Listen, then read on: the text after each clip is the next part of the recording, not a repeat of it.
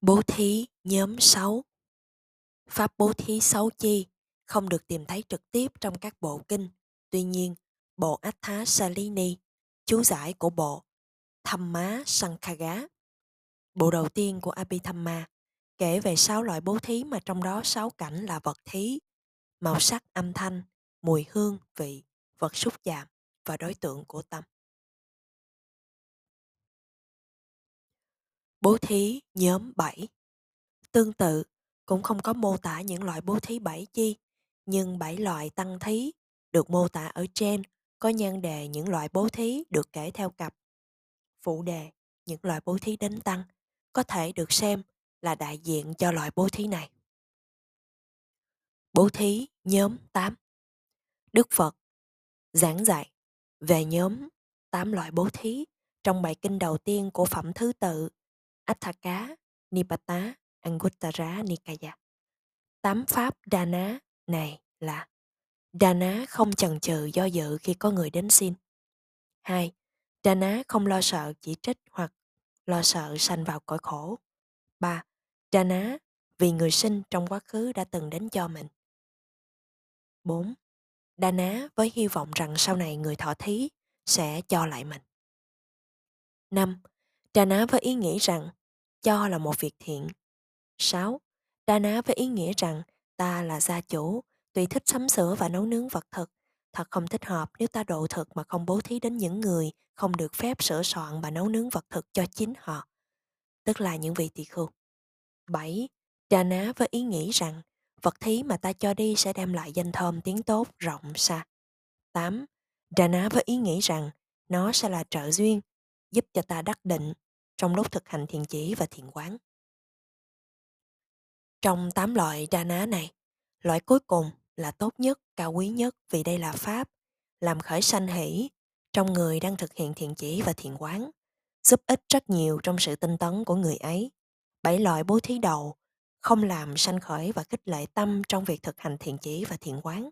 Và trong bảy pháp ấy, pháp thí thứ nhất là pháp thí và pháp thí thứ năm thụ thắng hơn. Panita, loại thứ bảy thuộc loại bậc thấp, hina ná, trong khi loại thứ hai, ba, bốn và sáu thuộc bậc trung. Tám loại bố thí có thể được phân làm hai nhóm. Buôn nhá, quy sa giá, đà ná, phước cảnh thí. Sự bố thí thuộc phạm vi trong ý nghĩa làm phước. Lột cá, quy sa giá, đà ná. Thế gian cảnh thí, sự bố thí thuộc phạm vi của người thế gian. Loại 1, 5 và 8 là Punya, Visaya Dana. Những loại còn lại thuộc về Loka Visaya Dana. Lại nữa, bài kinh thứ ba trong phẩm Dana Wagga của Atthaka Nipata Anguttara Nikaya có nêu ra một sự liệt kê khác về tám loại bố thí. một Dana do bị tác động. hai Dana do những hoàn cảnh không thể tránh được làm thái độ miễn cưỡng, bực tức. 3. Đà ná với tâm trạng mù mờ ngu dốt không hiểu luật nhân quả. 4. Đà ná do sợ bị chỉ trích, sợ tái sanh vào cõi khổ, sợ người xin sẽ làm hại mình. 5. Đà ná với ý nghĩ rằng vì tổ tiên ta đã có truyền thống bố thí, nay ta tiếp tục truyền thống ấy. 6. Đà ná với mục đích được sanh vào cõi chư thiên. 7. Đà ná với hy vọng được hoan hỷ, vui sướng với tâm trong sạch. 8. Đà ná với ý nghĩ rằng nó sẽ trợ duyên giúp ta đắc định trong lúc thực hành thiền, chỉ và quán. Trong tám loại bố thí này cũng vậy, chỉ có loại thứ 8 là cao quý nhất, loại thứ 6 và loại thứ 7 thuộc Phun Nhá, Quy Sa Giá, Đa Ná, Phước, Cảnh Thí.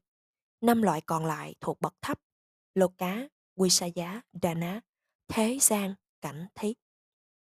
Lại nữa, trong bài kinh thứ năm của phẩm Đa Ná Quát Gá, Atthakatha, Nipata, Anguttara Nikaya. Đức Phật đã giảng dạy đầy đủ về chủ đề sự tái sanh do quả của Pháp bố thí. Danu, Papatti, thí sanh. Theo tám loại tái sanh có thể đạt được trong kiếp sau, các sự bố thí được phân chia thành tám loại. Thấy cảnh hạnh phúc của những người giàu có và thịnh đạt trong kiếp này, người ta bố thí với mong muốn có được kiếp sống như vậy trong tương lai, đồng thời dẫn đến đời sống có giới hạnh. Sau khi chết, ước muốn của người ấy được thành tựu. Người đó được tái sanh vào cõi người trong những hoàn cảnh giàu sang sung sướng. Nghe rằng chư thiên trong cõi tứ thiên vương, Chatumaha, Rajika là những chúng sanh có oai lực sống cuộc sống nhàn nhã và đầy đủ dục lạc. Người ta bố thí đồng thời với trì giới, mong ước có được kiếp sống như vậy trong cõi tứ thiên vương. Sau khi chết, ước muốn của người ấy được thành tựu, người kia được tái sanh vào cõi tứ thiên vương. Nghe rằng chư thiên trong cõi đau lợi ta qua tim xa,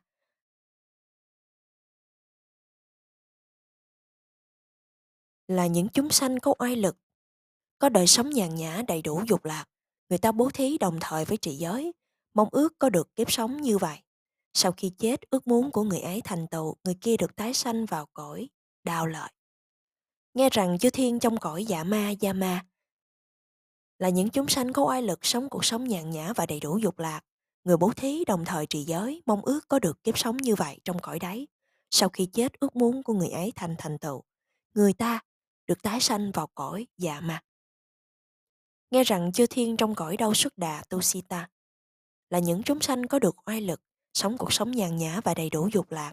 Người ta bố thí và đồng thời trì giới, mong ước có được kiếp sống như vậy trong cõi đau xuất đà. Sau khi chết, ước muốn của người ấy được thành tựu, người kia được tái sanh vào cõi đau xuất đà. Nghe rằng chư thiên trong cõi hóa lạc thiên là những chúng sanh có oai lực, sống cuộc sống nhàn hạ, đầy đủ, dục lạc. Người ta bố thí đồng thời với trì giới mong ước có được kiếp sống như vậy trong cõi hóa lạc thiên. Sau khi chết, ước muốn của người ấy được thành tựu, người kia được tái sanh vào cõi hóa lạc thiên. Nghe rằng chư thiên trong cõi thao hóa tự tại thiên, Bara, Nimita, Wasa, Wati là những chúng sanh có ai lực cuộc sống nhàn nhã đầy đủ dục lạc. Người ta bố thí đồng thời với trì giới mong muốn có được kiếp, kiếp sống như vậy trong cõi đáy. Sau khi chết ước muốn của người ấy được thành tựu người kia được tái sanh vào cõi thao hóa tự tại thiên. Nghe rằng phạm thiên brahma có thọ mạng rất lâu dài có thể hình xinh đẹp, hưởng cuộc sống ác lạc, hạnh phúc. Người ta bố thí với mong muốn tái sanh vào cõi phạm thiên và đồng thời cũng quan tâm đến đời sống đạo đức. Sau khi chết, người ấy được tái sanh vào cõi phạm thiên như ý. Từ câu nói trên, không nên kết luận rằng chỉ riêng bố thí mà được tái sanh vào cõi phạm thiên. Có hai pháp chính mà một người muốn sanh vào cõi phạm thiên phải thực hành. Một là bố thí để tâm trở nên mềm mỏng nhu nhuyến, hai là phải tu thiện để đắc định bằng đề mục tứ vô lượng tâm đó là từ metta, bi, karuna, hỷ, mudita và xã upekha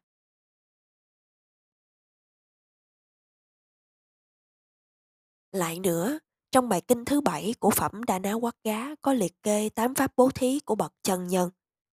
Sappurisa Dana, một, Vật thí đã được làm cho trong sạch và hấp dẫn. 2. Vật thí có phẩm chất hảo hạng. 3. Cho vật thí đúng thời. 4. Cho vật thí thích hợp đến người xin. 5. Bố thí sau khi chọn lựa kỹ người thọ thí vật thí. Quy trách gia, đà ná. Khi loại trừ những người không có giới hạnh ra, những người thọ thí được chọn lựa phải là những người có giới, thực hành theo giáo pháp của Đức Phật, còn vật thí phải là loại có phẩm chất tốt. 6. Cho vật thí theo khả năng thường có của mình. 7. Cho vật thí với tâm thanh tịnh. 8. Cho vật thí với tâm hoan hỷ sau khi làm. Trái ngược với 8 pháp bố thí của bậc chân nhân là 8 pháp bố thí của kẻ ác tri thức. A Saburisa Dana không được ghi lại, không được ghi ra trong nội dung, nhưng có thể đoán ước được chúng như sau. 1. Cho vật thí không tinh khiết không hấp dẫn. 2 cho vật thí kém chất lượng. 3. Cho vật thí không hợp thời không đúng lúc. 4. Cho vật thí không thích hợp với người xin. 5. Cho vật thí mà không lựa chọn kỹ lưỡng người thọ thí và vật thí. 6. Chỉ thỉnh thoảng cho vật, mặc dù có khả năng làm việc này liên tục. 7. Cho vật thí với tâm không thanh tịnh. 8. Cho vật thí với tâm hối tiếc sau khi làm.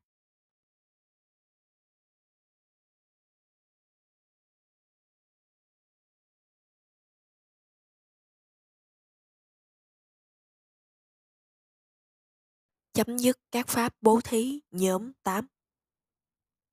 Bố thí nhóm 9. Bộ luật Bajriwara kể ra chín loại bố thí do Đức Phật chỉ dạy là bố thí phi pháp. A thầm mì cá, đà ná. Chú giải bộ kinh trên giải thích về chính loại bố thí này như sau.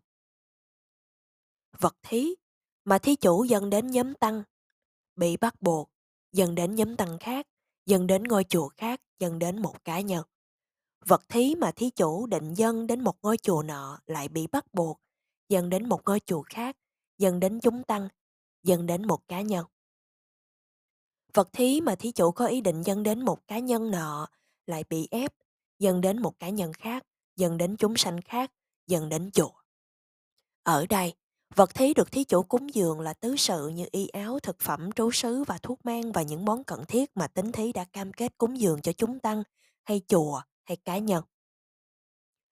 Câu chuyện này nêu lên lý do Đức Phật dạy chín loại bố thí phi pháp Athamika Dana được ghi lại trong Bajajika Khanda văn bản Bachittiya Pali theo Vinaya theo Vinaya Pitaka.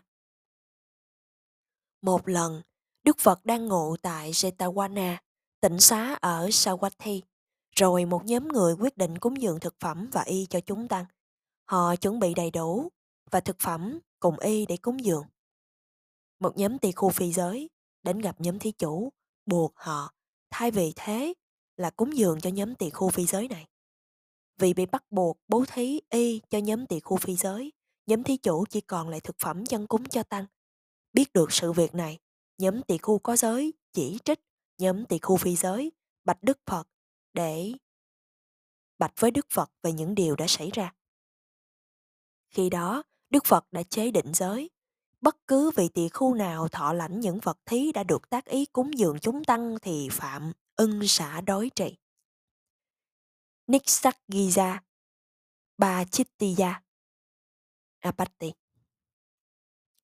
Trong điều luật ưng xã đối trị Nixakgiza Ba à, Tiya, Apatti Đức Phật giải thích rằng nếu vật thí được tác bạch dần đến tăng thì không thích hợp cho cá nhân.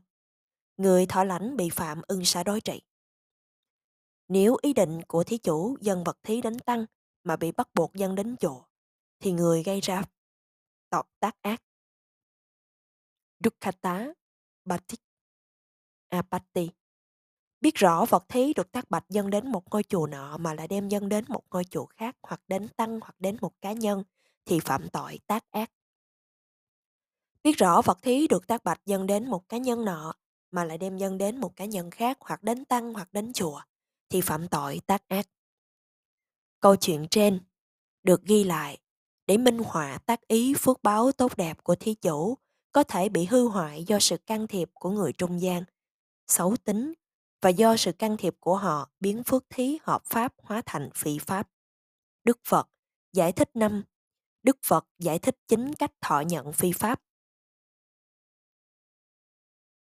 a thâm mì cá ba tiết gà hà của chính cách bố thí phi pháp và chính cách sử dụng đúng các vật dụng cúng dường pháp. Tuy nhiên, cần lưu ý rằng không phải mọi hình thức sang đoạt vật thí từ người nhận gốc qua một người khác đều là phi pháp bố thí.